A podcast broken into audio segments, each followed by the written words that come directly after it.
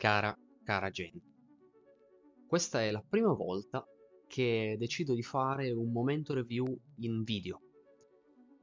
Prima erano scritti, poi a un certo punto ho deciso di realizzarli in live per una migliore gestione dei tempi, perché mm, avevo anche altre cose da fare, quindi ho deciso di realizzarli in live mentre magari potevo dedicarmi ad altro durante, durante tutto il resto del, del lavoro. Ora ho voluto provare a fare questa cosa. È una prova. Mm, voi comunque mi avete espresso la vostra opinione proprio nel preferire un video, un video al posto di un momento review realizzato in live. Allo stesso tempo, qualcuno mi ha espresso anche un interessante punto, ossia il fatto che in live ci siano degli spunti di discussione eh, in contemporanea, ovvero mentre io espongo il mio momento review, poi in chat potete esprimermi il vostro, il vostro gusto o semplicemente magari farmi un'ulteriore domanda e quindi io magari vado ad approfondire ulteriormente qualcosa che mh, forse avrei toccato fino a un certo punto, mentre magari con una vostra domanda vado a toccare eh, ancora di più, ad approfondire ancora di più che sia una domanda, diciamo, di curiosità, che sia un dubbio, che sia qualsiasi altra cosa, ehm, voglio comunque soddisfare anche questa parte. Quindi diciamo che la mia sperimentazione video vuole magari offrire un po' tutto e perciò qui potete aspettarvi la mia esposizione, la mia esposizione del momento review. Allo stesso tempo però voi potreste avere delle domande e potreste averle perché le avreste fatto in live, potreste averle perché semplicemente siete curiosi, avete visto questo video e desiderate tanto sapere un'altra cosa che io ho menzionato e per qualsivoglia motivo ne volete sapere di più. Non lo so. E quindi vi invito. In che senso vi invito? Vi invito a porle queste domande questa volta saranno scritte appunto, ma erano già scritte, solo che io rispondevo subito. Questa volta saranno scritte e io risponderò dopo.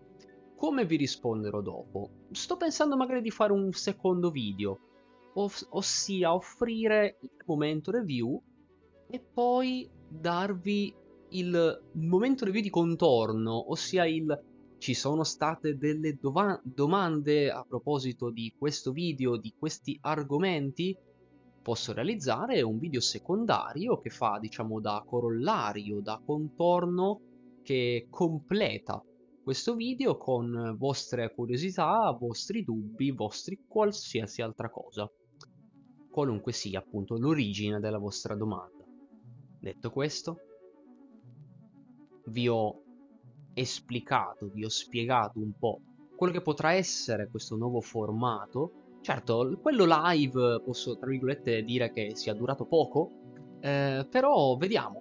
Vediamo un po' cosa viene fuori e vediamo se alla fine vi piace. Comunque il formato live negli ultimi tempi vi è piaciuto. Ora, fine cambia poco.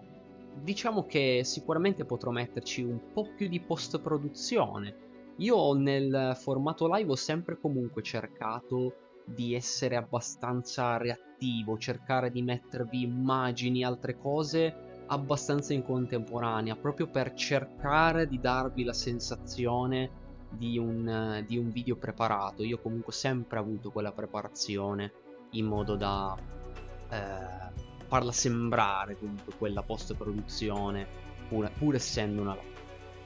Ehm, quindi vediamo. A questo punto iniziamo il vero e proprio momento review di Broken Realms Kragnos.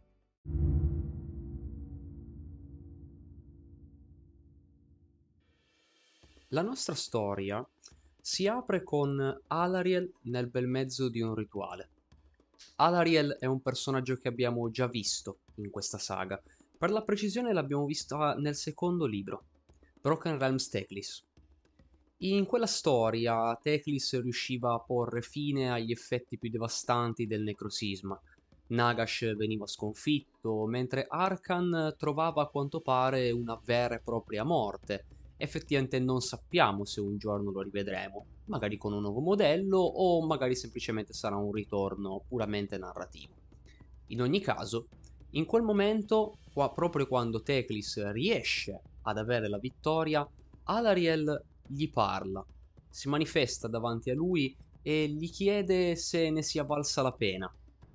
Chiede se tutto ciò che ha fatto, tutto il trambusto che ha causato sia stato corretto. E Teclis eh, risponde esprimendo la propria opinione al riguardo. Secondo lui andava bene. Eh, la sua arroganza lo ha assolutamente portato a fare ciò che voleva e effettivamente gli effetti più devastanti del necrosisma sono scomparsi dopo, suo, dopo l'attuarsi del suo piano. Alariel evidentemente non è così convinta, ma all'inizio di Broken Realms Kragnos la rincontriamo comunque con un rituale che approfitta proprio di questi effetti. Grazie alla magia della morte ormai non completamente scomparsa, ma ormai molto più debole in posti esterni al, reg- al regno della morte, ora Alariel può fare qualcosa che prima non avrebbe potuto. Questo rituale ha l'obiettivo di ridonare la vita alla quercia delle ere passate. La quercia delle ere passate è un luogo importantissimo fin dal mondo che fu. Essa è riuscita a trovare un posto nel regno della vita, su Gairan. Alariel però ha visto essenzialmente morire questa quercia a causa degli eventi del, dell'età del caos. Ora, mh, sì, c'è ancora il caos in giro, ma diciamo che eh, invece in seguito alla guerra dei cancelli, alle guerre dei cancelli, dei cancelli passaregni, anche il caos è diminuito come influenza. La morte man mano ha trovato maggiormente posto proprio grazie al necrosisma. Teclis ha rimediato anche a quello, perciò Alariel riesce ad, atti- ad attuare questo nuovo rituale. Durante questo rituale le bestie del caos attaccano, perché ovviamente non vogliono che Alariel porti a- avanti quest'opera. I Sylvanet a loro volta difendono Alariel e quindi avviene un feroce scontro. Le bestie del caos portano con sé tra l'altro un oggetto che avevamo già visto in passato, il cosiddetto corno del lamento funebre. Era stato già incontrato nel secondo manuale narrativo delle guerre dei cancelli passaregni, ossia The Quest for Galmaraz. Si tratta di un oggetto molto potente, ripieno di energie caotiche, ma che era stato distrutto in quella storia passata. I cavalieri consacrati, figli eterni della tempesta, erano stati comandati in quel momento dall'Horus Grimm, per la precisione la camera della, delle anime d'acciaio, e l'avevano distrutto. Questo corno era andato in pezzi, ma ci viene precisato come le bestie del caos siano riuscite a ridonargli forma, quindi a ripararlo. Mm, cercano di utilizzarlo per distruggere, porre fine a questo rituale, ma non ci riescono. Questo perché Alariel ha troppo potere in questo momento. I Sylvanet riescono efficacemente a difendere il rituale in atto anche grazie alla presenza di Drika. Drika, eh, per quanto abbia una filosofia eh, molto borderline pazzia, eh, molto mh, mm, lontana in realtà da, da come agisce Alariel solitamente, ha comunque a cuore, tra virgolette, i Sylvanet, il proprio popolo, e quindi lo difende questo rituale, che riesce a, ad avere fine, riesce ad essere portato completamente a compimento. Alariel riesce quindi a donare nuovamente la vita a questa quercia delle ere passate e a diffondere nuovamente verde e i tanti altri colori della, della vita di Gairan in questo luogo e tutto attorno. Il cosiddetto fiume Vitalis anch'esso trova di nuovo la vita, anch'esso nuovamente scorre e le bestie del caos vengono sconfitte, vengono anzi brutalmente uccise e il loro sangue viene propriamente sfruttato come ulteriore ingrediente per questo rituale. Alariel non ha solamente l'obiettivo di eh, semplicemente far ricrescere le foglie sulla, sulla quercia più importante che esista, ha un ulteriore obiettivo. Lei riesce a piantare dei semi dell'anima che aveva conservato da molto tempo. Quelli che i Sylvanet conoscono come progenitori non sono mm, altro che antiche anime di elfi silvani vissuti nel mondo che fu. Alariel riuscì appunto a conservare varie di queste anime e a usarle per far rinascere i redivivi. I redivivi, che sono a tutti gli effetti un'unità giocabile attualmente nelle armate Sylvanet, sono appunto Eki, sono queste anime che hanno ritrovato nuova forma, però appunto come semi-Sylvanet. Alariel riutilizza altri di questi semi, altre di queste anime, per far nascere altre forme, altri redivivi, ma molto più potenti e con un fine decisamente diverso. Mentre i soliti redivivi sono appunto Sylvanet, che magari conducono una normale vita civile e so- ogni tanto vanno in guerra, eh, questi nuovi redivivi hanno l'appellativo di redivivi della canzone della guerra. Alariel dà questa forma questi nuovi redivivi affinché portino la canzone del rinnovamento. La canzone del rinnovamento, un po' come il necrosisma era questa ondata di magia della morte in tutti i regni, eh, la canzone del rinnovamento propone un effetto simile, ovvero magia della vita ovunque. Una cosa che, detta così, può sembrare assolutamente positiva, priva di alcun difetto, e possiamo dire che comunque sia sicuramente eh, con meno difetti rispetto a un'enorme ondata di magia della morte ovunque. Tuttavia, questa canzone del rinnovamento causa anche del male, perché facendo crescere nuove radici in tanti luoghi, purtroppo quelle radici vanno a spaccare dei sigilli, vanno a spaccare una prigione che non doveva assolutamente essere rotta e che dà il via agli eventi catastrofici di questa storia.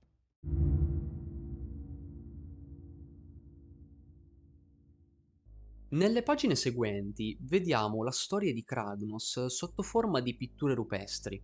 Sono molto belle perché cercano di rappresentarci questo personaggio che ancora non conosciamo come una leggenda antichissima di cui quindi ci sono solo pitture vecchie di chissà quale popolo passato e nelle stesse pagine abbiamo appunto la sua storia, la sua prima presentazione. Ci viene narrato come un essere di terre lontane, terre dimenticate e con oggetti maestosi che ha ricavato dalle ossa del regno di Gur, e, oppure una ar- un'arma che invece deriva direttamente da, da Gorka Morka. Quindi stiamo parlando di un essere estremamente potente ci, viene, mm, ci sovviene subito il, il dubbio come mai quest'essere non è qui? Come mai non lo abbiamo visto fino ad ora? E la sua storia, narrata proprio in versi, proprio come un'antica leggenda, ci spiega come lui abbia man mano espanso i propri domini, abbia condotto guerre, abbia affrontato in particolare antiche razze draconiche finché a un certo punto non è stato ritenuto pericoloso perché stava causando morte e distruzione ovunque. E quindi queste razze draconiche insieme ai Seraphon lo imprigionarono. Lo imprigionarono presumibilmente in eterno all'interno di una montagna. Di una montagna che lo avrebbe contenuto nel tempo.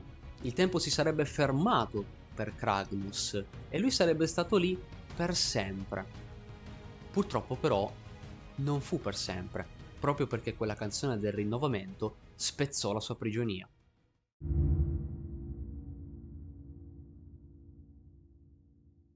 Il primo atto di questa storia inizia mostrandoci una classica mappa come le vediamo bellissime in questa saga.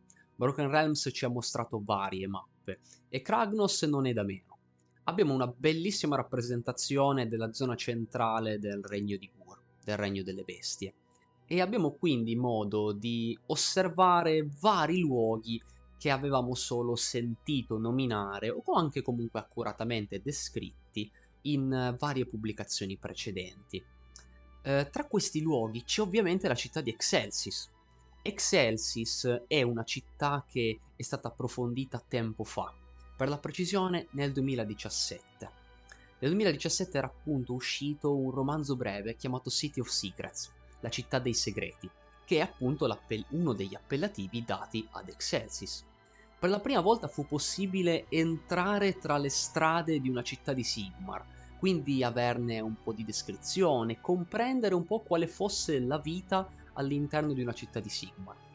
Excelsis ha avuto un po' questo privilegio e man mano è stata approfondita. Quella storia è infatti descritta all'interno di Broken Realms Kragnos, perché proprio dopo questa mappa iniziale abbiamo una, pre- una presentazione di questa città. Ci viene detto un po' come sia fatta, come eh, abbia vissuto negli ultimi tempi e proprio a tal riguardo abbiamo un po' di recap, un po' di riassunto di eventi che i più accaniti lettori potrebbero aver già scoperto nei romanzi. City of Secrets ci narrò come questa, questa città fu colpita da una cospirazione da parte dei seguaci di Zinch. In particolare grazie al sommo arbiter Hortan Vermeer. Hortan Vermeer era un'alta carica politica all'interno di Excelsis e proprio in questo romanzo la, lo conoscevamo poco, ma un po' lo conoscevamo, come un individuo che a un certo punto rivelò le sue carte. I protagonisti Armand Callis e Annie Bertol riuscirono a porre fine a questa cospirazione, almeno temporaneamente, e la città mh, subì comunque dei danni e all'interno di questa storia fu anche possibile conoscere un altro personaggio conosciuto come Mietitore Bianco, letteralmente il boogeyman, l'uomo nero di questa città, usato dai genitori per rendere ubbidienti i bambini, ma comunque anche una figura capace di incutere terrore in tutti, tutti i restanti abitanti. È bello vedere questi eventi, vederli riassunti, proprio perché eh, sarebbe stato un peccato vedere Excelsis mh, con una storia completamente dimenticata. E invece è bello vedere come questi eventi raccontati all'interno del romanzo City of Secrets e poi eh, continuati in un altro romanzo dello stesso autore, Nick Orff, eh, con il romanzo The Silver Shard. Ecco, è bello vedere come tutta questa cosa sia quindi l'incipit dello status attuale di Excelsis. Excelsis è una città che comunque si sta riprendendo, ma le prime pagine ci mostrano proprio come quelle storie che iniziarono ad approfondire questa città sono state molto importanti per definire come questa città si è evoluta e come adesso comunque sta affrontando ancora le conseguenze di questi squilibri non solo politici, ma anche di semplici danni alla città. Dopo la presentazione iniziale di questa città, conosciamo i primi due personaggi nuovi di questa storia. Stiamo parlando di due membri dell'ordine di Azir, ossia Galen Van Denst e sua figlia Doralia Van Denst. Nel caso in cui questo Van Denst vi susciti l'emersione di qualche ricordo, ecco, non siete in errore, perché Eunid Van Danst è invece uno dei personaggi più vecchi di questa ambientazione. Stiamo parlando di Jonus Crickborn, un Lord Relictor che era stato incluso proprio nella scatola base di Warhammer Age of Sigmar nel 2015. Questo personaggio, prima di diventare un figlio eterno della tempesta, era un principe d'ametista. Cosa sono i principi d'ametista? Sono dei personaggi eh, relazionati al regno della morte sono personaggi che vi sono vissuti e che alcuni vivono ancora in principati situati a nord rispetto alla regione centrale di Shaish. E Eunid Van Danst è un personaggio molto antico. A un certo punto della storia diventò appunto un figlio eterno della tempesta, ma la sua linea di sangue continuò. E infatti è interessante vedere come nel tempo odierno ci sia proprio Ionus Squidborn ancora vivo, proprio perché è un figlio eterno, e nel frattempo la sua linea di sangue è andata avanti, non più tanto relazionata a dei principi, ma comunque una linea di sangue sopravvissuta. Evidentemente Galen e Doralia non sanno di appartenere a questa, questa linea di sangue, o meglio, non, magari non sanno eh, del fatto che un loro antico parente sia ancora vivo. Non sappiamo esattamente quale sia la loro parentela, se magari eh, Eunid abbia avuto dei figli e questi figli abbiano portato avanti la famiglia fino a Galen e Doralia, o se invece stiamo parlando magari più di un, di un vecchio zio. Mi, mi, è piaciuto vedere questa cosa, questi due personaggi eh, relazionati a un personaggio così antico, perché eh, continua a trasmettermi quella sensazione di personaggi che sono stati tolti dalla storia, figli eterni che avevano appunto una famiglia e questa famiglia magari è andata avanti, o magari non pro- precisamente la famiglia, ma il loro popolo, il loro paese, eh, altre persone con cui er- erano relazionati.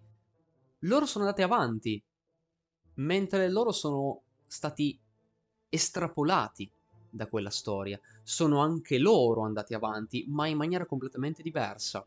E quindi vediamo queste, queste linee di sangue che vanno avanti in parallelo, un figlio eterno che probabilmente non avrà mai un'altra famiglia e i loro restanti parenti che invece nel corso dei secoli hanno portato avanti la parentela, sono, hanno continuato loro, a portare il loro posto nella storia. Galen ed Euralia sono presenti nella città di Excelsis perché si stanno occupando di terribili problemi di non morti all'interno della città. Se ne stanno occupando anche i cavalieri Excelsior, tant'è che hanno messo in quarantena vari quartieri della città. E Galen e Doralia hanno ricevuto addestramento, in particolare nel, nel mettere, inserire rune nei loro equipaggiamenti nella città di Profitto del Colono, situata sul reame di Hish grazie a questi addestramenti, si stanno rivelando molto utili nella caccia ai non morti. D'altronde loro due sono dei cacciatori di streghe e tra queste streghe in realtà si comprendono anche questi terribili non morti. Sono un po' un problema quotidiano, ma loro cercano di risolverlo. Oltre a questi occasionali problemi di non morti, stava comunque emergendo un altro problema. Proprio perché la città era stata attaccata dal caos oltre una decina di anni prima, si stava diffondendo una diffidenza nei confronti della magia. Non solo c'erano corpi eh, formati da varie persone, non solo da figli eterni della tempesta, eh, che stavano attivamente cacciando, cercando di scoprire ulteriori mutanti e servitori del caos ancora presenti in città. Man mano eh, i cittadini diven- divennero sospettosi. Man mano la magia divenne da sola un sintomo di corruzione. Eh, se tu eri un mago, mm, probabilmente potevi essere corrotto e non lo sapevi o semplicemente ci stavi nascondendo qualcosa. Questa terribile diffidenza sfociò in una crescente scomparsa degli elfi.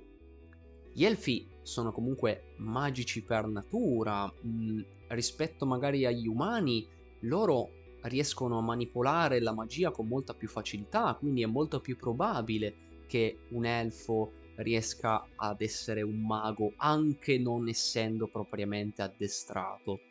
E ciò causa dei problemi proprio perché i cittadini iniziano a vedere gli elfi come un, una razza più soggetta a corruzione. Il mm, sei un elfo, quindi tu probabilmente hai più a che fare con la magia rispetto ad altre persone che vedo qua in giro. Mm, mi crei dei sospetti. E man mano gli elfi iniziano a scomparire. Inspiegabilmente cittadini comunque di questa città iniziarono a sparire nel nulla, nessuno li ritrovava e però nessuno faceva nulla al riguardo, anche perché mentre eh, avvenivano queste sparizioni, alte cariche iniziavano ad avere delle visioni. Excelsis è una città particolare anche perché ha una, un oggetto gigantesco chiamato Lancia di Mallus. Si tratta di un oggetto il cui materiale pare proprio essere un pezzo del nucleo di Mallus, ossia del nucleo del mondo che fu. Questa enorme pietra, anche la sua più piccola scaglia, dona visioni. Ovviamente, se stiamo parlando di una piccolissima scaglia, eh, stiamo parlando di visioni piccolissime, brevissime, letteralmente un attimo. Questi scorci, perché il più piccolo pezzo viene definito scorcio, viene, mm, questi scorci vengono usati come valuta da parte di Excelsis, ma non solo. Le alte cariche utilizzano questi frammenti di lancia di Mallus per cercare di sondare un po' il futuro. Solo che in quel momento iniziarono ad avere praticamente solo visioni di terribili catastrofi e fine di tutto. Iniziarono a vederne talmente tante che ne divennero praticamente assuefatti non solo le alte cariche, ma man mano anche i cittadini, anche quei cittadini che ogni tanto magari sfruttavano questi scorci appunto non come valuta, come soldi, ma proprio per vedere anche loro magari qualche piccolo futuro qua e là.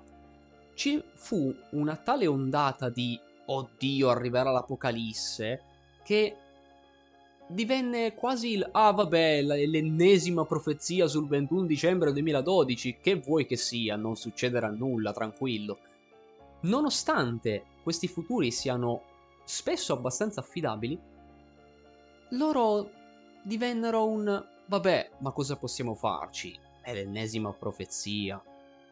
Continuiamo la nostra vita. E quindi mentre la situazione peggiorava i cittadini non facevano nulla. L'atmosfera nella città non fece altro che peggiorare, eh, tant'è che man mano ci fu un crescente esilio totale di veggenti o qualsiasi altra figura professionale eh, che si occupava di profezie. Non solo, una confraternita iniziò a isolare sempre più elfi considerati sospetti e anche a letteralmente uccidere anche delle, delle persone. E uno, una delle persone più importanti di questa, di questa confraternita era Odo Maulgen. Odo Maulgen era un individuo piuttosto grosso, piuttosto imponente e si professava anche persona che stava agendo direttamente per conto del mietitore bianco del consecralium. Quindi letteralmente un agente del boogeyman della città, del, per, della persona che spaventava tutti i cittadini.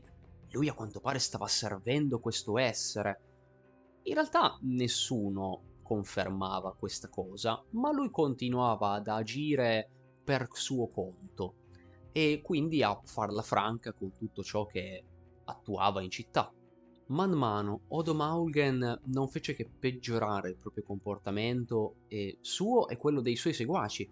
Man mano più elfi vennero rapiti, più elfi vennero uccisi e a un certo punto ci fu pure un sequestro di massa degli specchi per peccato di vanità. Tutti questi atti finirono nell'eccesso ed è questa la parola chiave. Man mano atti di sadismo sempre peggiore, eh, torture sempre peggiori, questi specchi perché la vanità doveva essere un tabù. Odo Maulgen man mano non fece altro che servire non Sigmar, ma un'entità ben peggiore. Oltre quegli specchi, man mano si stava diffondendo il potere di Slanesh. In mezzo a tutti questi tumulti, Altri agenti dell'ordine di Azir si sentivano a disagio, come ovviamente i cittadini stessi. Il collegiate arcane cercava di rassicurare la popolazione, di negare la presenza di qualsiasi problema, eppure i problemi non facevano altro che peggiorare. E in tutto questo Doralia Van Denst voleva delle risposte, voleva capire da dove arrivasse davvero l'origine di tutta questa violenza. Peccato che ovviamente i cittadini non fossero una fonte affidabile di informazione. Quindi lei indagò in lungo e in largo finché non penso di trovare la fonte di un'opinione obiettiva, ovvero quella dei Seraphon, i quali avevano un'ambasciata chiamata Serpentanis all'interno della città. Lei, insieme al padre, si recò presso il Serpentanis per cercare di parlare con dei Seraphon e quindi avere magari delle risposte un po' più chiare. Doralia entrò da sola all'interno del Serpentanis e quando tornò Galen la vide turbata lei raccontò di aver parlato con, eh, con i Seraphon presenti all'interno e loro riuscirono a fornirle qualcosa, ma anche in quel caso fu qualcosa di parziale, perché i Seraphon ebbero una visione di Excelsis assediata, in fiamme, a causa dell'ascesa di un essere doppio fuoriuscito da una prigione di specchi e cristalli come una larva, però una città colpita anche da qualcosa che non riuscivano a vedere, un vuoto, evidentemente qualcosa che era stato così tanto assente nel tempo che nemmeno loro riuscivano più a percepirlo. Quindi sì, stava arrivando qualcosa, qualcosa di terribile, eppure nemmeno i Seraphon riuscivano a vederlo completamente. Con queste terribili informazioni in mano, Galen e Doralia si recarono all'interno del Consecralium. Cercarono di parlare quindi con Cerrus Sentanus, il vero nome del mietitore bianco, e quando lo incontrarono, per un po' quasi si pentirono di essere andati lì perché raccontarono quanto visto da Doralia e Sentanus inizialmente sembrò scavare nei loro sguardi. Per un attimo pensarono abbiamo sbagliato venire qua, mm, forse verremo reputati altri peccatori che hanno visto qualcosa di sbagliato e devono essere puniti. In realtà mm, Sentanus era semplicemente stanco perché si stava occupando di davvero tanti altri problemi. Aveva a che fare appunto con i non morti, cioè a quanto pare c'era una congrega legata a Neferata all'interno della città, e ehm, tutte le città, anche Excelsis, avevano dovuto avere a che fare con le conseguenze del necrosisma. Ovviamente c'erano sempre problemi di Orruk di qua e di là, e in particolare in un regno come Gur. Il caos aveva attaccato anni prima e quindi si doveva occupare della minaccia del caos presente ancora nella città. Loro arrivavano e gli comunicavano la presenza di un altro problema. Per lui era davvero troppo, o meglio, era tanto, ma Sentano si, sare- si sarebbe occupato anche di questo. Mentre si scambiavano un po' le confessioni di questi, di questi problemi interni ed esterni ad Excelsis, si sentirono delle esplosioni. Sentanus si mise l'elmo sul capo e andò a vedere che cosa fosse quest'ulteriore problema per Excelsis. Galen e Doralia lo seguirono e scoprirono che cosa fu quel problema, che cosa furono quelle esplosioni. La città era stata attaccata dagli Skaven, perché ovviamente non volevi aggiungere anche gli Skaven ai vari problemi, e lo stregone ingegnere Rattachak era famoso per le fiamme. Stregoni ingegneri causano ovviamente casini, facendo esplodere qualsiasi cosa, ma Rattachak aveva assolutamente una grande passione per il fuoco e a un certo punto, quando si occupava di un proprio nemico, ovviamente bruciandolo, il fuoco gli rispose. Lui parlava e il fuoco parlò anch'esso. Questo fuoco gli promise nuovi metodi per spargere fuoco e fiamme. Rattachak non si pose molte domande, anche perché questo fuoco chiese solo una cosa, ovvero di attaccare Excelsis, di indebolire le sue difese. Rattachak accettò perché, beh, nuovi modi per fare fuoco e fiamme, a posto così. Attaccò e ovviamente le difese della città se ne dovettero occupare.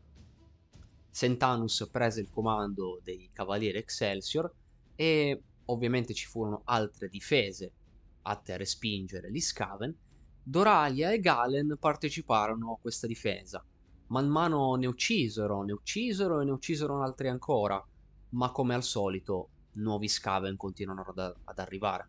Alla fine i difensori della città riuscirono a scacciare gli Skaven e gli incantatori riuscirono a chiudere i buchi nei regni che fecero fuoriuscire tutti questi uomini ratto. Tuttavia, Sentanus sentì l'emergenza in arrivo e a un certo punto, come, come in trance, eh, quando Doralia nominò i cavalieri consacrati, lui rispose dicendo cavalieri consacrati, l'anima d'acciaio. Sì, sì, lui l'ha incontrato, ne ha incontrato uno e senza che gli altri capissero esattamente cosa volesse dire, Sentanus invia la propria aquila stellare. E per cosa la invia? La invia per cercare di avvertire Gardus, perché a quanto pare lui sa degli eventi accaduti recentemente e raccontati in Broken Realms Belacor, quindi si è diffusa la notizia secondo cui Gardus abbia avuto un collegamento, quantomeno mentale, con i Seraphon e o comunque con un essere molto antico dei Seraphon. Quindi capisce che mandando la propria aquila in volo per cercare di raggiungerlo, forse potrà guadagnarsi degli ulteriori rinforzi che potrebbero difendere meglio la città di Excelsis dai pericoli che arriveranno. Se da una parte uno dei numerosi problemi sembrò trovare risoluzione, in realtà da altre parti non fu così, perché Odo Maulgen continuò nella propria opera e il fatto che i difensori della città riuscirono a ricacciare indietro le armate di Rattachak non comportò comunque l'eliminazione di tutti gli Skaven presenti nella città. In realtà, nel reame dell'ombra c'era il neonato. Il neonato era una nuova creatura nata dal ventre di Slanesh, nel momento in cui Morati stava appunto diventando una quasi dea, unendosi a ciò che rimaneva di Kane e alle anime dei passati re fenice. Ma questo neonato si divise in due esseri, Sinessa ed Exessa. Sinessa era la voce, mentre Dexessa era l'artiglio. Sinessa fu es- esattamente quella voce che Rattachak sentì nelle fiamme, fu quest'essere slanescita a comandare, a manipolare Rattachak affinché attaccasse la città. Ma perché questo?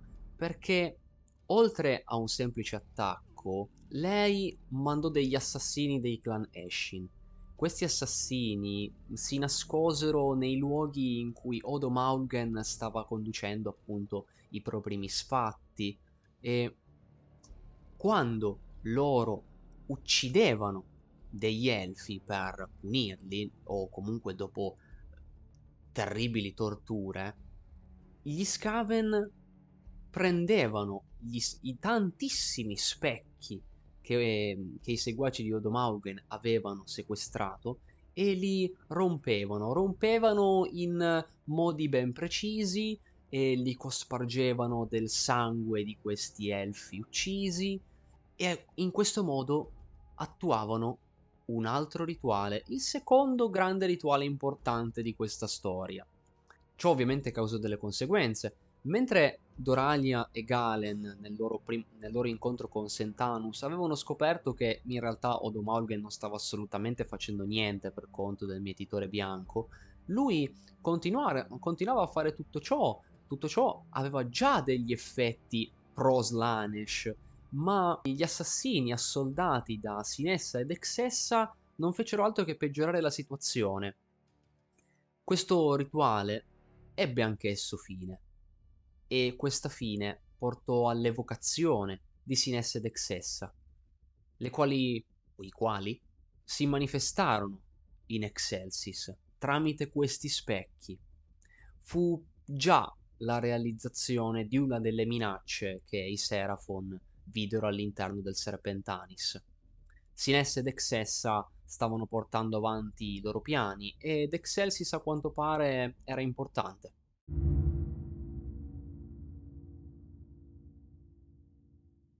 Con il secondo atto andiamo nel lontanissimo passato dei rami mortali. Per la prima volta andiamo a scoprire tempi persino precedenti rispetto all'età del mito. È una cosa che mi è piaciuta perché mh, mm, mi ricorda i tempi in cui uscì la saga di romanzi Time of Legends, o meglio Collana. Time of Legends andò ad approfondire il, i grandi periodi storici importanti del mondo che fu. Eh, si andò ad approfondire lo, lo scisma de, degli Elfi, si andò ad approfondire l'ascesa di Nagash, quella di Sigmar, la guerra della vendetta, nota anche come guerra delle barbe. Quindi eh, fu un man mano scoprire eh, grandi eventi de- dell'ambientazione che avevano plasmato il passato e avevano quindi dettato eh, il futuro. Con i rami mortali, eh, fin da subito abbiamo avuto questo eh, racconto dell'età del mito e dell'età del caos, e di come vari eventi di queste due età avevano plasmato la successiva età di Sigmar. L'età del caos è durata 5 secoli, l'età del mito invece è durata millenni perché ha letteralmente plasmato tantissime civiltà e tantissimi luoghi immensi. Ma con questa storia andiamo addirittura ad approfondire quel periodo storico persino precedente quella che viene classificata come età del mito. Stiamo letteralmente parlando della preistoria. E Kragnos fa parte di quella preistoria. Kragnos fa parte di una razza chiamata Drogruk. Ed è per quello che è un essere così estraneo, perché la sua specie non esiste più. Lui è l'ultimo.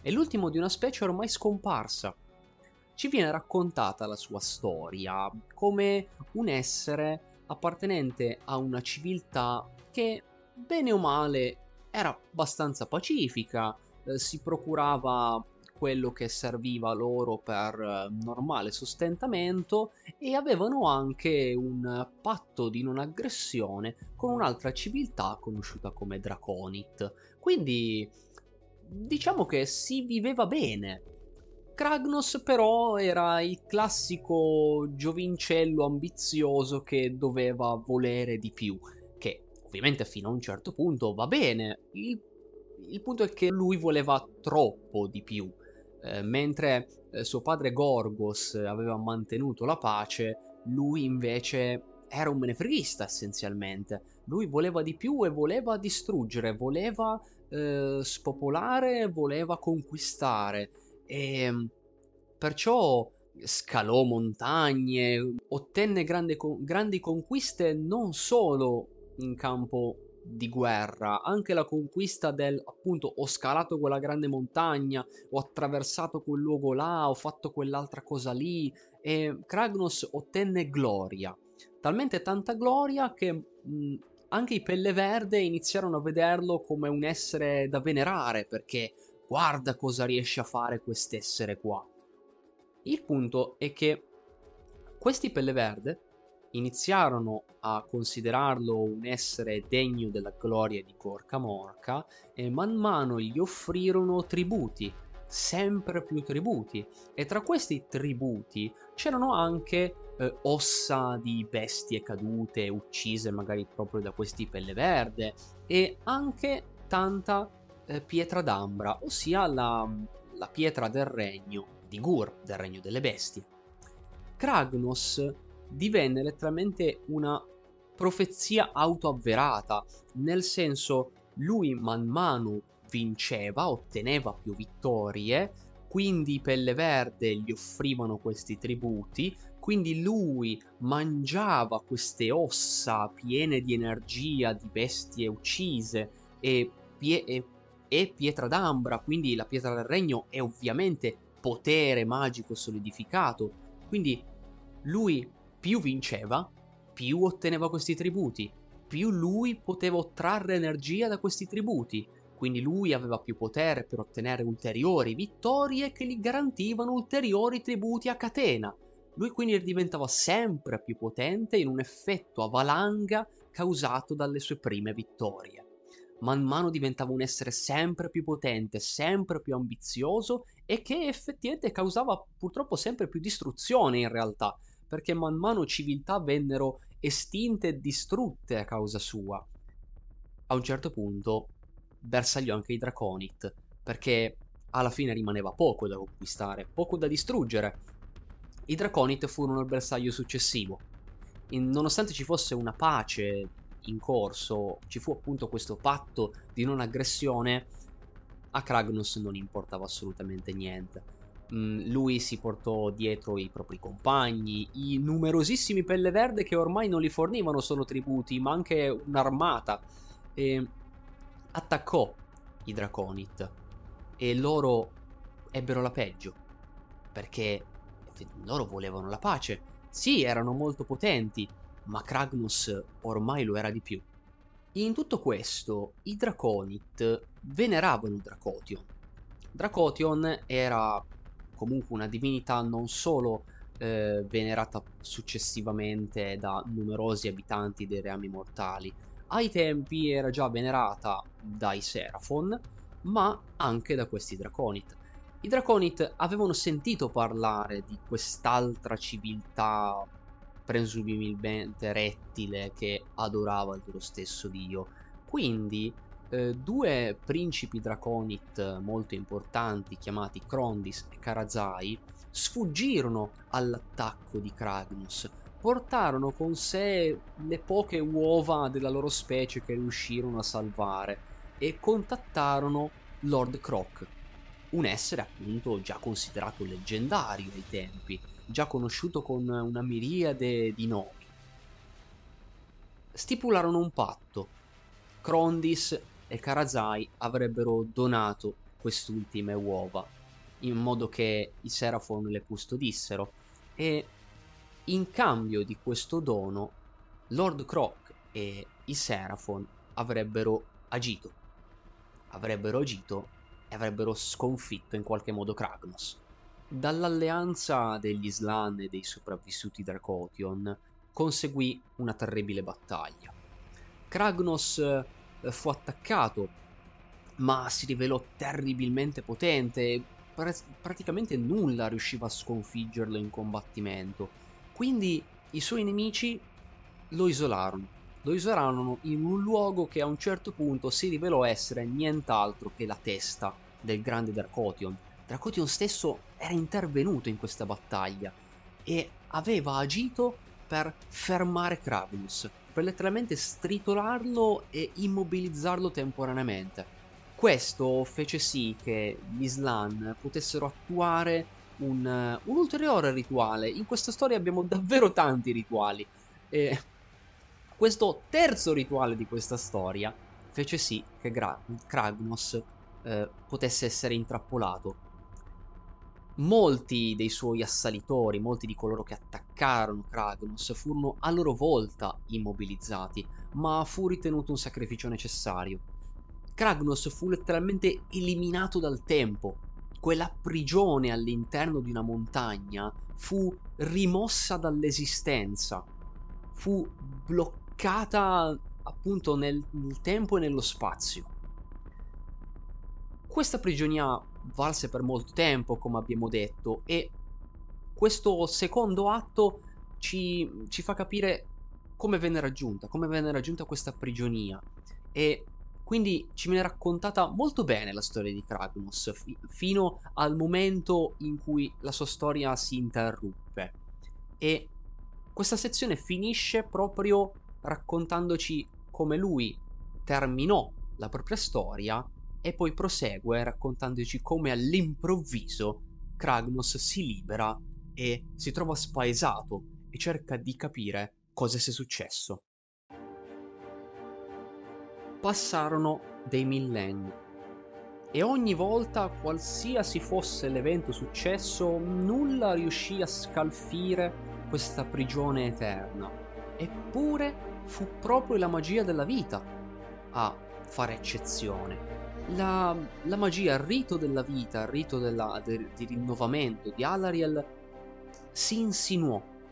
Le radici della magia della vita si insinuarono in questa, in questa montagna come in tantissimi altri luoghi e man mano creparono questa prigione. La potenza di una dea riuscì man mano a crepare questa prigione fino a spezzarla, o almeno a indebolirla, perché nel frattempo Kragnos riuscì a risvegliarsi e man mano a spezzare ciò che rimaneva di quella, di quella prigione. Man mano lui sbatté la propria mazza contro ciò che rimaneva di questa montagna, uccise quegli, altre, quegli altri individui che erano stati intrappolati insieme a lui e che ancora non si erano risvegliati.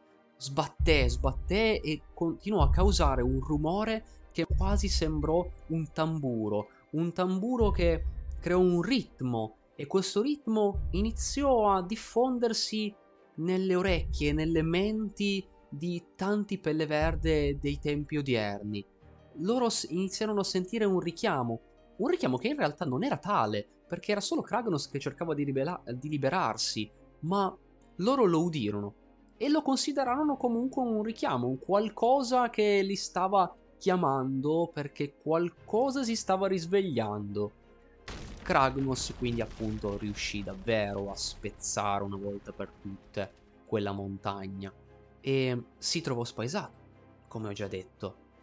Non capì cosa fosse successo, perché per lui non era passato neanche un secondo. Andando avanti, vediamo come questa storia faccia confluire vari personaggi. Da una parte vediamo che Gulgaz Stoneclaw, già visto nel supplemento stagione di guerra Firestorm, è stato attirato dal grande ritmo della mazza di, di Kragnos che spacca la montagna e da un'altra parte vediamo anche la mega mob del, del Trogot Glog, già incontrato eh, tramite eh, la lore spiegata all'interno di un numero di White Dwarf. E poi vediamo due personaggi molto importanti e molto conosciuti dei Remi Mortali, ovvero Gordrak, Pugno di Gork, e il folle Skragroth. Tutti questi personaggi, in un modo o nell'altro, vengono attirati dal grande ritmo del battere incessante di Kragnos. E nel frattempo oh, Gordrak invece ha anche i propri obiettivi, obiettivi che erano già stati un po' intravisti in precedenti pubblicazioni tramite una conquista di una cripta della tempesta, o meglio un attacco di una DS, la distruzione di una DS, abbastanza involontaria l'attacco verso un'altra cripta e l'ottenimento di un oggetto molto importante. Quindi man mano storie si iniziavano a collegare, varie, eh, vari fili iniziavano a confluire in Broken Realms Kragnos, finché Kragnos stesso inizia a comprendere, inizia a comprendere il proprio nuovo posto nella storia, perché inizia ad esplorare, inizia ogni tanto anche a distruggere qualcos'altro e ehm, a un certo punto capisce di trovarsi in un nuovo tempo in cui ormai la sua vecchia nazione di Dons non esiste più e non esiste nemmeno più la sua specie. Davanti a questa verità, la sua reazione è di pura rabbia. Mentre Kragnos processava la verità scoperta, eh, Skragroth stava manipolando Gordrak affinché eh, andasse verso una profezia da lui ottenuta. Lui aveva visto che un grande pelle verde avrebbe ottenuto tre potenti reliquie e avrebbe scatenato una nuova era di guerra nel regno delle bestie. E quindi fece un patto con Gordrak e lo condusse verso quelle che si supponeva fossero queste tre reliquie. La prima l'aveva già ottenuta ed era il teschio della bestia divina Hammergord. Gordrak non l'aveva solo ottenuto, l'aveva anche montato su un enorme ariete da sfondamento. La seconda reliquia invece non fu possibile recuperarla, o meglio, anche in quel caso fu un'impresa interrotta perché eh, i Pelle Verde al servizio di Gordrak e di Skragroth attaccarono una cripta della tempesta in cui questo oggetto era nascosto, ma fu proprio quella cripta a crollare e a rendere impossibile il recupero. Skragroth volle tentare di recuperare questo oggetto comunque, ma non si volle mettere personalmente davanti a Gordrak, quindi inviò un suo sottoposto chiamato Snazgar Stink Mallet, altro personaggio già visto in precedenza, per la precisione durante il, l'evento Mala Importance, quell'evento che aveva essenzialmente condotto verso gli eventi del necrosismo. Snazgar cerca di convincere Gordrak a almeno scavare o fare qualcosa per recuperare questa seconda reliquia, ma Gordrak non ne vuole assolutamente sentire, anzi decide che il suo nuovo grande obiettivo sarà attaccare la città di Excelsis, perché è la grande città degli Omi e quindi bisogna distruggerla, bisogna abbatterla perché è un'altra grande conquista e lui è il pugno di Gork, deve dimostrare la propria potenza. In una concatenazione di eventi, Kragnos inizia a raccogliere seguaci perché inizia nuovamente a portare morte e distruzione di qua e di là perché eh, for- pensa di poter trovare ancora qualcuno del proprio popolo e nel, nel frattempo eh, pensa di dover distruggere anche lui la città di Excelsis perché vede come tale città stia dominando la terra su cui un tempo il suo popolo governava e ciò non è assolutamente ritenuto accettabile.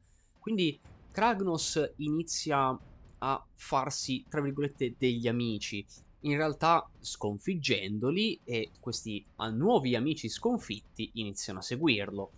Eh, tra di essi c'è anche un Mega Gargant chiamato Derko Walrus Biter. E, ehm, mentre lui raccoglie seguaci, nel frattempo Gordrak e Skragroth stanno conducendo le proprie armate verso Excelsis.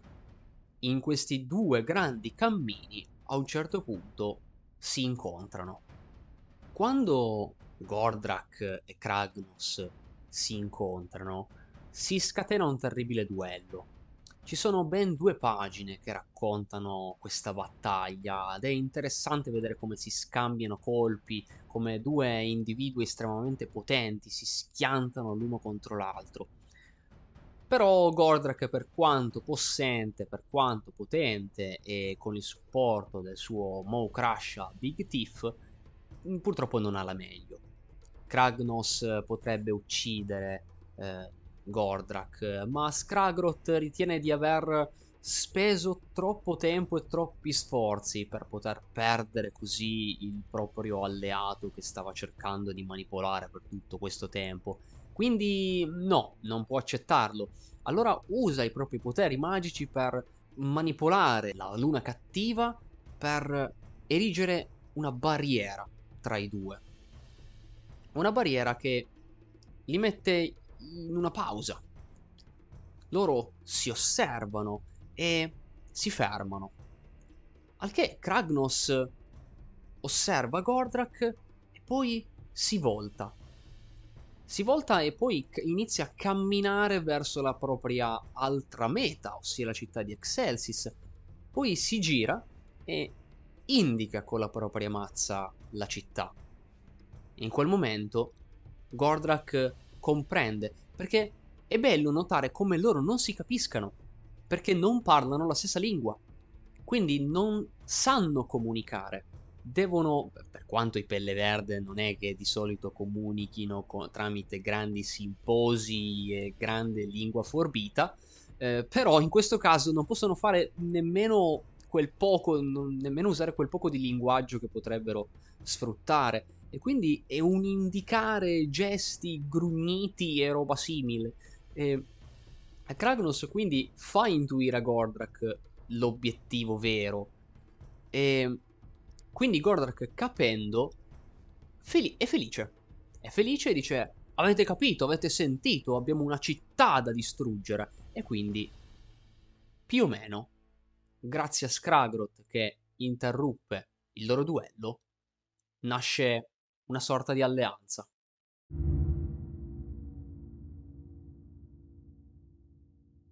Davanti a tutte queste difficoltà, la città di Excelsis stava essenzialmente cadendo a pezzi.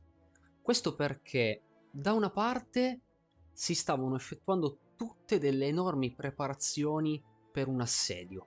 Si era ormai capito che delle forze esterne stavano arrivando e nel frattempo si stava agendo in modo da eliminare quelle interne. Infatti l'ordine di Azir e i cavalieri Excelsiors si stavano occupando di eliminare ancora gli ultimi Skaven rimasti in città.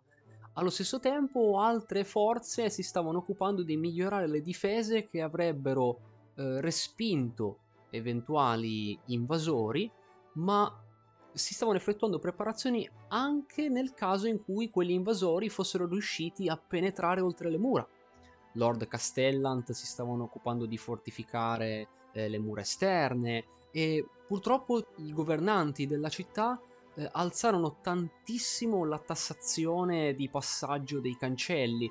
Eh, questo eh, creò ovviamente ulteriori problemi finanziari nella città perché tanti mercanti che volevano passare, entrare, uscire da Excelsis venivano mh, svenati, i pochi soldi che guadagnavano li dovevano praticamente dare alla città eh, per poter venire a, a mercanteggiare. E tutti quei soldi che rientravano nelle casse della città eh, uscivano subito dopo perché venivano tutti spesi per tentare di guadagnarsi qualche difensore in più, eh, che fosse qualcuno capace di rafforzare ancora di più eh, le difese tramite magari qualche fossato, qualche, mh, qualche tipo di artiglieria in, in più, o magari qualche nave Caradron qualche altro mercenario assoldato perché stesse lì a difendere la città in caso di attacco. E a un certo punto si decise anche di assoldare un trio di necromanti che sosteneva di aver abbandonato eh, le vie di Nagash eh, perché aveva deciso eh, di studiare meglio la resurrezione delle bestie di Gur. E non solo, anzi, a un certo punto assoldarono anche un gruppo di Ogor che molto semplicemente agiva eh, da, da corpo di mercenari e Excelsis di, decise di pagarli eh, con cibo e, e, alcol. Decisero addirittura di mescolare le due cose, di creare letteralmente un enorme mix di carne e alcol insieme. Qualcosa che in realtà a quanto pare non, non era fantastico come gusto, ma che comunque veniva dato a Yogor. Per Yogor invece era fantastico, quindi se lo fecero andare bene. Mentre accadeva tutto questo, c'era tutta questa preparazione, mm, c'era anche del ben peggio perché comunque c'erano ancora aperte ostilità nei confronti degli elfi, infatti varie sottoculture elfiche stavano letteralmente abbandonando la città perché si sentivano completamente discriminate e quindi non volevano partecipare alla difesa di una città che li odiava. E purtroppo però varie di queste sottoculture solitamente nella città agivano da persone che fornivano notizie dall'esterno. I viandanti, ex grandi amici dei Silvanet, mm, sono comunque spesso nomadi e quindi vanno avanti e indietro. Stessa cosa, ad esempio, l'or- l'Ordine Serpentis eh, o i corsari che magari cacciavano qualche bestia per in, in, in, mezzo al mare e quando tornavano potevano fornire qualche notizia. Eh, tutte quelle persone che alla fine davano ad Excelsis aggiornamenti sul mondo, t- tante di queste sparirono, se ne andarono.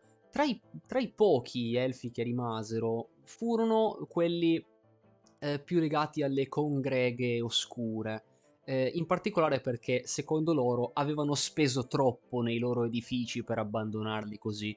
Eh, Peccato che a un certo punto giunse addirittura la notizia della conquista di Anvilgard da parte di Morati, dato che molti seguaci di Morati erano comunque all'interno delle congreve oscure, mm, questo non fece altro che peggiorare la situazione, ci fu ulteriore ostilità più di quanto ce ne fosse già precedentemente e quindi sembrò addirittura che si dovesse scatenare un assedio nell'assedio. La cittadella Tenebris, luogo in cui appunto queste congreghe si riunivano, ehm, era molto in pericolo, si, si, appunto si temeva che qualcuno decidesse di attaccare un, persino già un, un edificio eh, che era all'interno della città. Dici, già dobbiamo affrontare qualcuno che arriva dall'esterno, voi vi mettete pure ad assediare, voi che ci abitate dentro, vi mettete ad assediare qualcuno dei nostri abitanti e era un disordine completo. In ogni caso, vennero comunque preparate tante difese e non solo sul piano puramente materiale, non ci furono solo eh, mura più forti, armi più potenti, più resistenti e quant'altro, eh, ci fu anche una certa preparazione dal punto di vista magico. Il collegiate arcane, per quanto ci fu eh, quanto ci, si fosse diffusa una certa diffidenza nei confronti della magia, operò comunque per rinforzare la città anche dal punto di vista di difese magiche, protezioni adeguate da quel punto di vista. Nel frattempo, l'aquila di Sentanus, del, del mietitore bianco, riuscì a raggiungere, attraversò un cancello passaregni diretto verso il regno del metallo e riuscì a raggiungere Gardus. Gardus non dovette nemmeno eh, attivamente contattare Lord Croc, perché mh, Gardus ormai era ritenuto una parte del grande piano. Quindi il solo fatto che lui avesse pensato di mh, poter comunicare con, eh, con i Seraphon eh, ristabilì questo collegamento. Gardus vide nuovamente in sogno Lord Croc e Gardus venne nuovamente avvisato di grandi pericoli in arrivo presso la città di Excelsis. Croc stesso, attraverso sue visioni, comprese del, eh, dell'arrivo di un'altra ulteriore minaccia, ovvero quella rappresentata da Sinessa ed Exessa.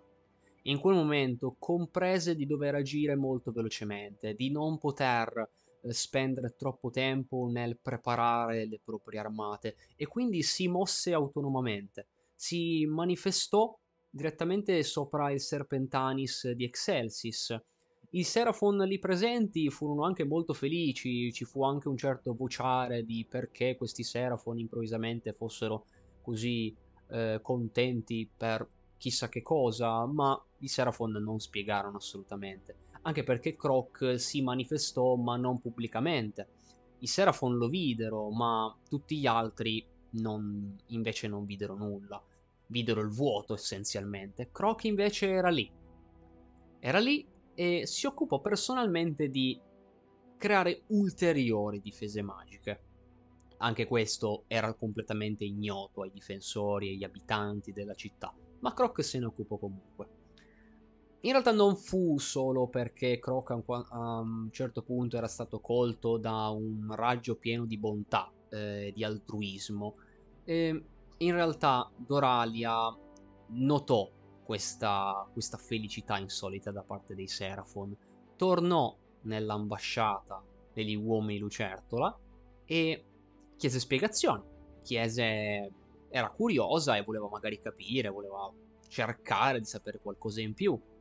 Il sacerdote Shinko, che le parlò, le spiegò qualcosa che ritenne positivo, che quindi eh, non ci sarebbe stato un esodo, una fuga da parte della città, ma eh, ci sarebbe stata preparazione e che quindi la tempesta sarebbe finita, quindi tante belle parole, ecco. Non disse però una cosa, Croc considerava Excelsis sacrificabile. Secondo Croc, per quanto, per quanto fosse buono preparare delle difese migliori, erano difese migliori affinché Excelsis durasse abbastanza. Croc aveva compreso che Kragnos fosse in arrivo, aveva compreso che l'essere tanto temuto e isolato per tantissimo tempo era fuggito dalla propria prigionia, capiva la minaccia terribile che rappresentava il ritorno di Kragnos e quindi lui non aumentò le difese della città perché così avrebbe resistito. Lui riteneva che a un certo punto Excelsis avrebbe semplicemente ceduto, sarebbe caduta prima o poi, ma disse, o almeno sostenne, se cade, meglio che cada più tardi, perché nel frattempo noi possiamo magari isolare i vari cancelli che conducono almeno verso Azir. Almeno noi la minaccia la conteniamo. Mentre pure Lord Croc aggiungeva le proprie difese alla città, tutta l'attenzione era rivolta contro l'armata pelle verde in arrivo. All'orizzonte si iniziò a vedere questa armata e nel frattempo si diffusero voci su qualcosa che stava succedendo nel distretto caduta del cristallo di Excelsis. Si parla chiaramente degli eventi legati a Slanesh, dell'arrivo di Sinessa ed Exessa, ma erano solo voci, stavano agendo mh, mm, silenziosamente, però tutto ciò venne ritenuto secondario proprio perché non avevano ancora causato un gran trambusto eh, e stavano agendo appunto in silenzio, nessuno lo considerò, considerò questa emergenza un'emergenza. La considerano una cosa di poco conto. Certo, sì, sì, effettivamente recentemente c'erano stati dei grossi problemi al riguardo tra um, elfi uccisi, rapiti e tutto ciò, eh, però adesso che stava arrivando l'armata pelle verde, quello era caduto in secondo piano, di quello ci potevamo, ci potevamo occupare dopo, adesso dobbiamo assolutamente pensare a questa cosa qua. E quindi non considerarono, si concentrarono totalmente sulla minaccia della distruzione. In questo momento, tra queste righe, è anche interessante vedere un altro personaggio che viene brevemente nominato, ossia Arika Zente Arika Zente è una maestra della flotta dei corsari elfi e è un personaggio apparso anch'esso inizialmente nel romanzo breve City of Secrets. Riapparve poi anche lei nel romanzo The Silver Shard, ma la cosa ulteriormente interessante è che lei riapparve anche come protagonista di un ulteriore romanzo breve solo dedicato a lei e alle sue avventure. Stiamo sempre parlando di quelle cose che mi fa piacere vedere perché eh, creano sempre quella coesione, quella cosa per cui, oh, se tu hai letto quelle storie è un ulteriore punto in più Un'ulteriore cosa per cui sì, se ti piace la storia di questa città e nel corso del tempo l'hai vista crescere e ti piace e la vuoi approfondire, eh, tu hai ritrovato quel nome. Ma- però magari può anche funzionare al contrario. Nel senso, tu stai leggendo questo manuale, hai letto il nome di Arika Zente e magari sei incuriosito perché ti chiedi appunto, ma questo personaggio è un nome che posso trovare da altre parti? È un nome che hanno nominato così? O l'hanno nominato perché effettivamente qualcuno di più informato potrebbe capire eh, da dove arriva? E fammi magari informare, eh, magari scopro che c'è qualcos'altro e magari quella persona che ancora mh, non sa scopre quelle storie, scopre quei romanzi e magari è molto incuriosita e dice diamine, Ora ho scoperto tutta questa storia in Broken Realms Kragnus, quindi fondamentalmente ho letto una storia in cui Excelsis eh, si prende tante mazzate, però c'è qualcos'altro. Mi piacerebbe scoprirne di più. Fammi andare ad approfondire a leggere quelle storie, magari sono belle. È un po' uno scambio reciproco e mi fa piacere che il manuale eh, vada a, a, toccare tutte quelle cose esterne nate prima, durante, qualsivoglia sia il periodo, tutte quelle cose che hanno approfondito questa città prima di questo manuale. In generale è una cosa che mi piace. Insomma, dopo tutti questi preparativi, tutti questi eventi, l'assedio ebbe davvero inizio. Il primo colpo venne scagliato da, da Lord Castellant Meloria Evenblade, la quale ordinò di iniziare a sparare contro l'armata che avrebbe assediato ben presto la città. Peccato che l'armata Pelle Verde aveva posizionato come proprie linee frontali un'armata di Troggoth.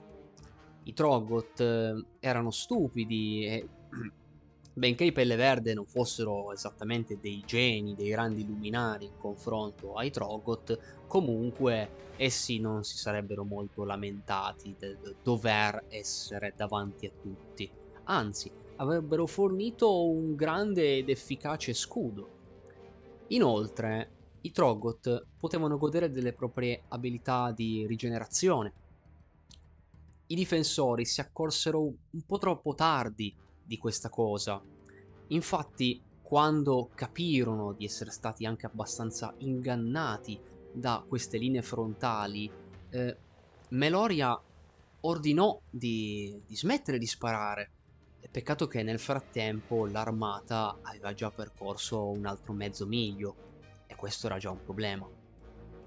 Inoltre, Meloria fu anche abbastanza inorridita perché non vide solo questa, questa cosa, questa improvvisa astuzia tra l'altro da parte dei Pelle Verde, ma vide anche un colossale ariete da sfondamento, quello che avevamo già nominato precedentemente, ovvero l'ariete da sfondamento creato tramite il teschio di Hammergold, una bestia divina.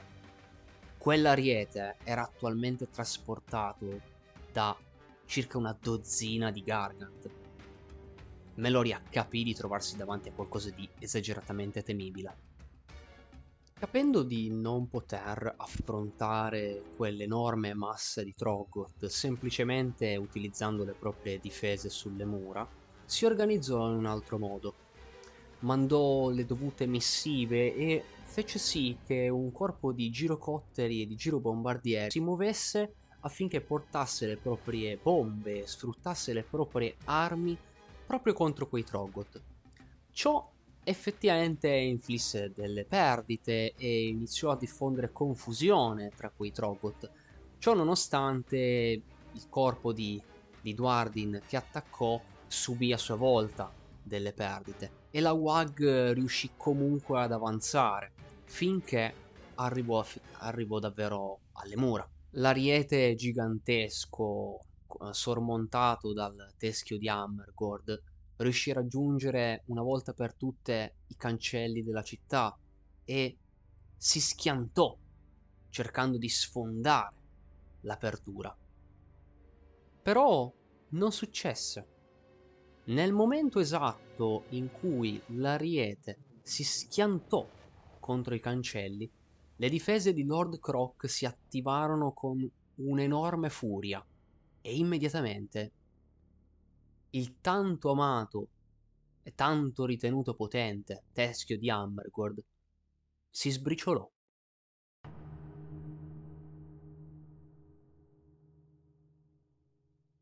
Certo, inizialmente questa fu anche una gran bella notizia. Il più grande ariete da sfondamento mai visto era stato improvvisamente sconfitto. Eh, inoltre, Gordrak aveva partecipato a questo attacco, a questo tentativo di sfondamento e la sua strategia letteralmente si limitava a quello, a il portiamo quell'ariete, sfondiamo la città e distruggiamo tutto. Strategia che improvvisamente era andata anch'essa in pezzi. Gordrak a causa delle difese che avevano respinto l'ariete, era stato scagliato contro le mura ed era atterrato su di esse. Atterrato, tra l'altro, privo di sensi. Eh, ci fu anche qualcuno che cercò di conficcare una lama tentando di capire se fosse ancora vivo, ma Gordrak non sembrava dare segni di vita. Infatti ci si pose la domanda: il grande leader dei Pelle Verde è già morto? È già finita così? sembrava un po' strano. Infatti, l'attacco comunque continuò, anche perché nessuno in realtà si rese conto benissimo del fatto che Gordrak avesse, te- almeno temporaneamente, fatto quella fine lì. E, ehm, la cosa però mh, decadde quando alla fine il suo, can- il suo fantastico e tozzissimo Mo Crash arrivò sulle, mu- sulle mura, urlò e ciò eh, portò Gordrak improvvisamente a svegliarsi, mettersi a sedere, poi mettersi in piedi e cavalcare di nuovo il proprio Mo Urlò anche lui e improvvisamente i pelle verde furono di nuovo contentissimi. Pezzi di mura iniziarono a staccarsi e Kragnos continuò a causare danni. L'artiglieria iniziò a spostare la propria attenzione su di lui, il che fu effettivamente un, una mossa abbastanza corretta. Eh, peccato che allo stesso tempo eh, lasciarono liberi altri attaccanti, tra cui dei Mega Gargant che assolutamente non costituivano una piccola minaccia. E quindi Kragnos distruggeva da una parte e riusciva effettivamente a farlo. E nel frattempo altri attaccanti particolarmente temibili non venivano osservati e particolarmente considerati dalle difese della città. Man mano le difese stavano andando in pezzi. Come se non bastasse, quella minaccia ritenuta secondaria e di cui potevano occuparsi dopo, in realtà crebbe a dismisura in poco tempo. Sinessa ed Exessa si manifestarono rapidamente, proprio quando videro l'arrivo dell'armata Pelle Verde decisero di muoversi. Non aspettarono qualcos'altro, anzi aspettarono proprio quell'evento, proprio mentre la, l'armata Pelle Verde e Kragnos attaccarono, loro sfruttarono quel momento per, per sorgere, per ascendere. Uccisero Odomaulgen, il, la persona che alla fine aveva causato, aveva portato il loro arrivo in questo, in questo luogo. E si manifestarono una volta per tutte nella città iniziando a diffondere le loro armate demoniache, iniziando a raccogliere mh, seguaci ed oniti magari rimasti nascosti fino a quel momento o che improvvisamente si trovarono colti dall'adorazione di Slanesh in quel momento. Molti altri morirono improvvisamente du- proprio durante la, mani- la loro manifestazione o mentre loro avanzarono verso il palazzo Excelsium, in cui loro avrebbero, secondo loro, preso il potere molto rapidamente e poi avrebbero contrastato l'attacco di Kragnos. O almeno questa era la loro convinzione. La battaglia continua a infuriare e nel frattempo assistiamo a un'altra apparizione proveniente sempre dal romanzo breve City of Secrets. In particolar modo stiamo parlando del reggimento della Gilda Libera chiamato Guardia Fredda.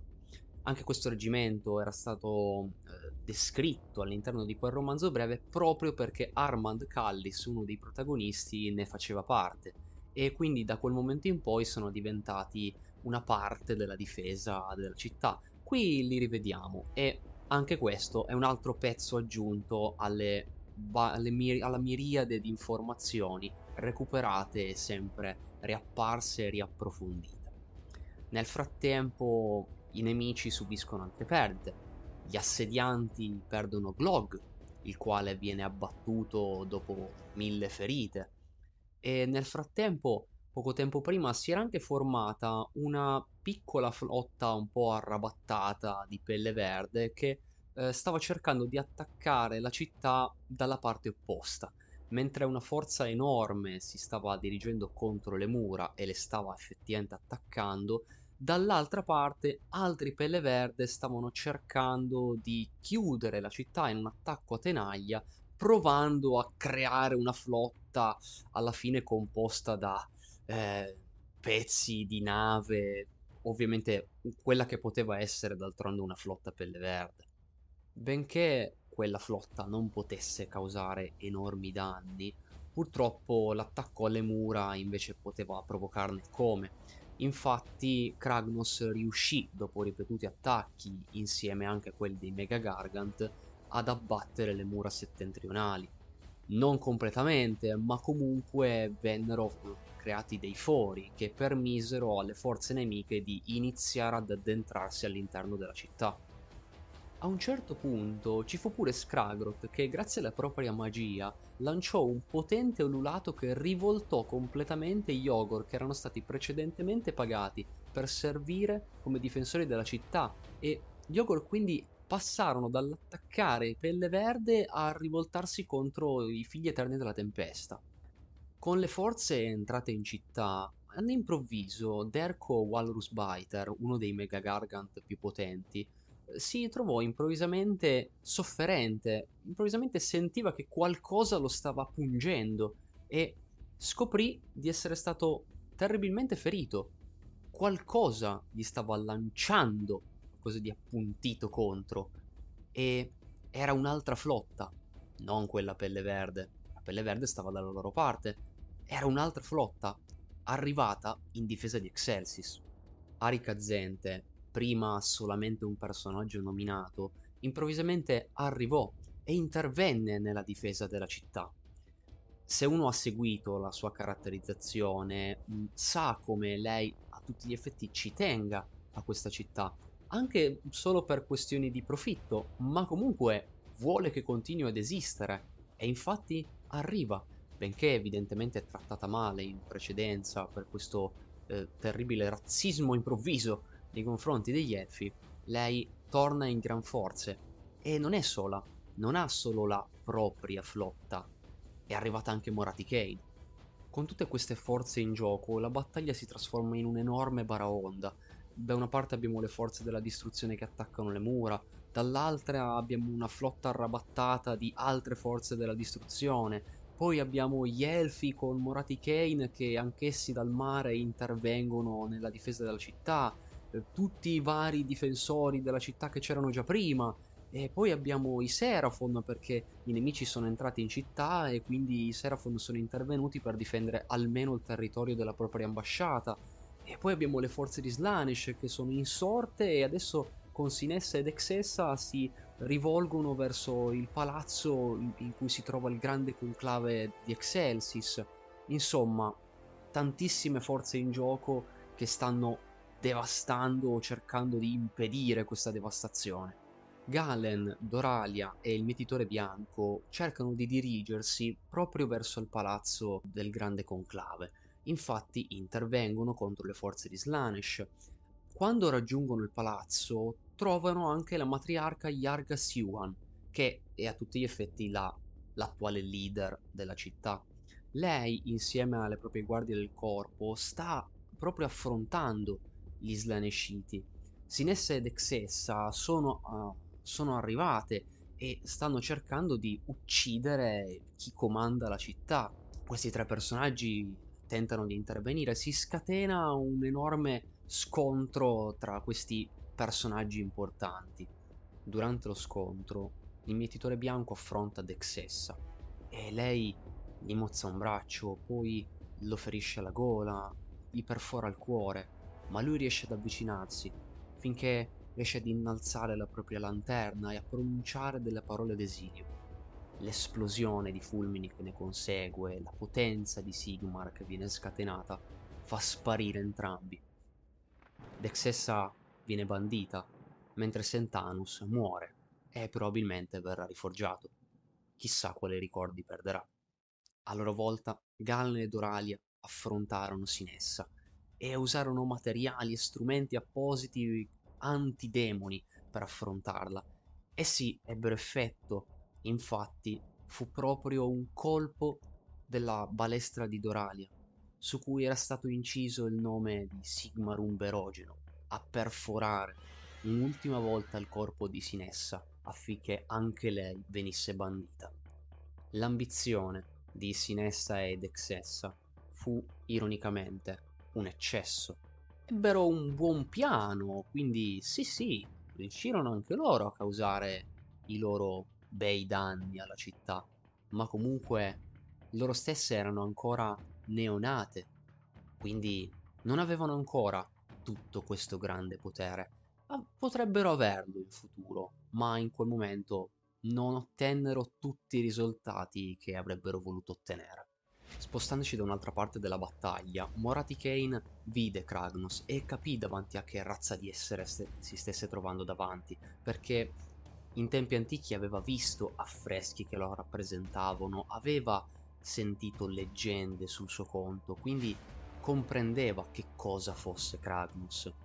Allo stesso tempo riuscì anche a penetrare le illusioni di invisibilità di Lord Croc, D'altronde, per quanto Croc fosse potente, comunque eh, Morati era molto abile nelle magie illusorie, quindi riconobbe l'anfibio individuo e lo chiamò, disse Croc di Lustria e gli disse la verità è chiara, ciò che non possiamo uccidere deve essere reindirizzato. Per questo motivo lei, anche se inspiegabilmente in quel momento, si impegnò per aiutare la città e quindi si impegnò anche per cercare di ottenere l'aiuto di Lord Croc. Croc non rispose mm, personalmente, non parlò con Morati, magari anche perché non voleva farlo, ma alzò un dito, alzò un dito e creò un portale. Evidentemente stava al piano, anche se magari non era completamente ripieno di simpatia nei confronti di, di Morati, anzi ne dubiterei altamente. E questo portale avrebbe portato Kragnos verso un altro luogo, ma era un luogo semplicemente da un'altra parte di Gur. Morati contribuì a questo portale creando appunto un'illusione, un'illusione ispirata da ciò che lei aveva appunto visto e sentito riguardo, riguardo a Kragnus. Infatti creò immagini dei, dei Draconit, di vecchie terre, vecchie, vecchi luoghi che Kragnus avrebbe potuto voler raggiungere per distruggere altro. Infatti Kragnus, penetrando maggiormente nella città, a un certo punto si guardò intorno, vide che le armate pelle verde eh, stavano perdendo terreno perché avevano penetrato nella città, ma nel frattempo un'altra armata era arrivata come rinforzo per Excelsis. Nel frattempo vide anche Croc che era ulteriormente intervenuto non solo con quel portale, ma aveva iniziato a lanciare meteore. E quindi la situazione si stava facendo un po' più difficile, anche se sconfiggere Kragnos stesso sarebbe stato estremamente complicato.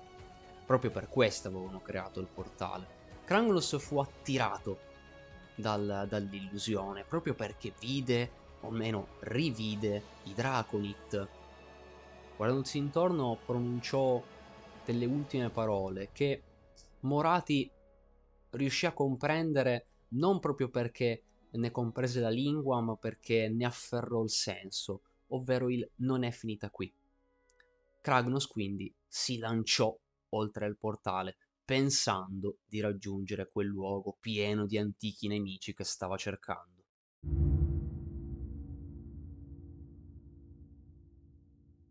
Nelle ultime pagine ci lanciamo in un epilogo che va a chiudere varie sottotrame non solo di questa storia, di questo manuale, ma anche dei precedenti.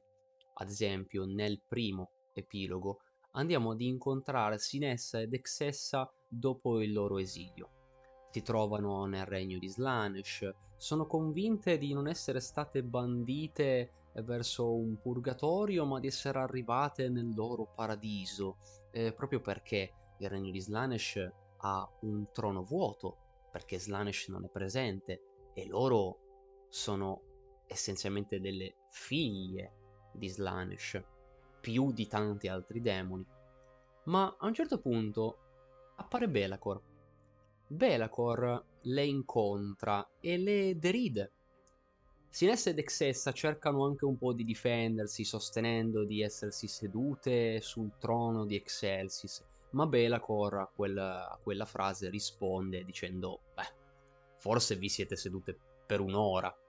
E quindi è un po' un battibecco sulle proprie conquiste, tant'è che Sinessa ed Exessa a loro volta eh, cercano di insultare Belacor sul fatto che lui stesso sia fuggito quando a un certo punto un mortale è intervenuto nella battaglia, ma Belacor non è esattamente d'accordo perché lui se ne andò non per un mortale. Lui fece comprendere che essere realmente fosse, perché quel nano di cui improvvisamente ebbe paura alla fine di Broken Realms Belacor era un dio. Nel secondo epilogo vediamo Teclis nel vuoto eterico, nel silenzio, vero e assoluto. Lui sta osservando tutti questi eventi e noi avevamo già compreso come lui avesse ritenuto giuste le proprie azioni. Selenar mette di nuovo in dubbio questa cosa, come in precedenza l'aveva fatto Alariel. Infatti dice: Hai scambiato un male per un altro. È stato saggio risvegliare la bestia? E in quel momento allora Teclis risponde dicendo che alla fine i suoi prescelti sono potenti, ma meno intelligenti. Quindi secondo lui è stato un buon sacrificio da fare. Non sappiamo se Teclis vide queste conseguenze, ma comunque ritenne anch'esse corrette. Secondo lui anche il risveglio di Kragnos era comunque qualcosa di meno peggiore rispetto al mantenere il predominio della morte, degli effetti del necrosisma. Nagash stesso interviene in questo discorso e dice la guerra è appena iniziata. Allora Teclis sostiene ti ho ucciso una volta, ti ho sconfitto una volta, posso farlo un'altra. Ma Nagash controbatte. Dice mi hai sconfitto nel corpo forse, ma non puoi sfuggire alla morte, Teclis di Ultuan. Alla fine sarai mio. Quindi rimaniamo con Teclis, che ritiene giusto ciò che ha fatto, e Nagash, che prima o poi, secondo lui, si vendicherà. Nel terzo epilogo, invece, abbiamo una breve anticipazione. Vediamo solo per un attimo Kragnos che è uscito dall'altra parte del portale, ma l'attenzione in realtà viene puntata su chi lo vede.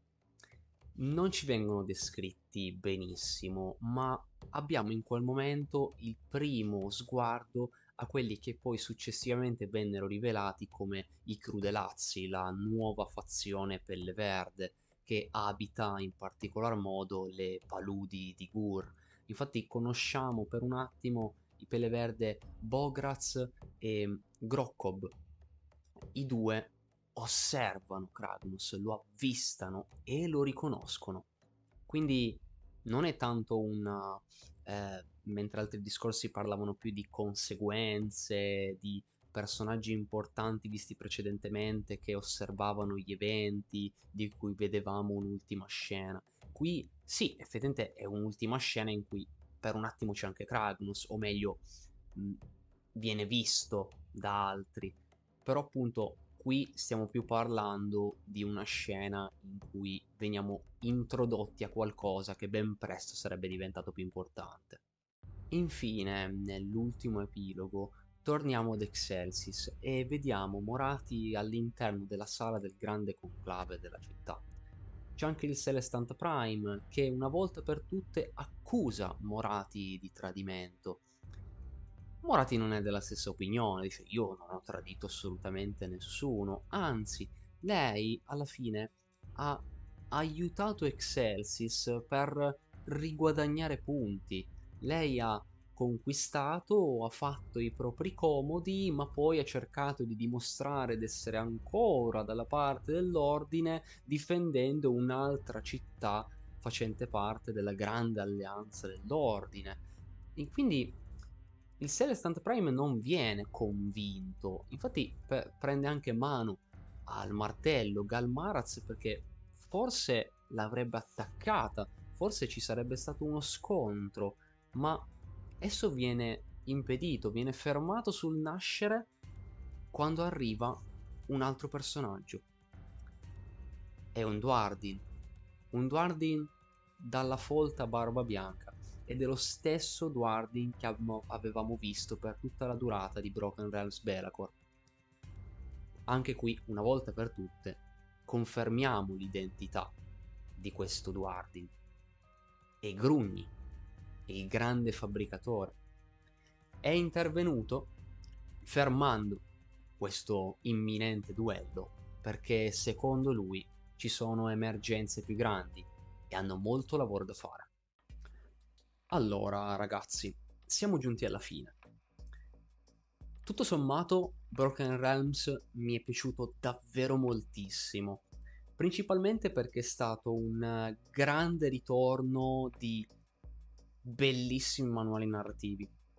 Warhammer 40.000, nel periodo in cui questa saga stava uscendo, stava affrontando un periodo in cui i suoi manuali narrativi avevano calato molto la loro qualità.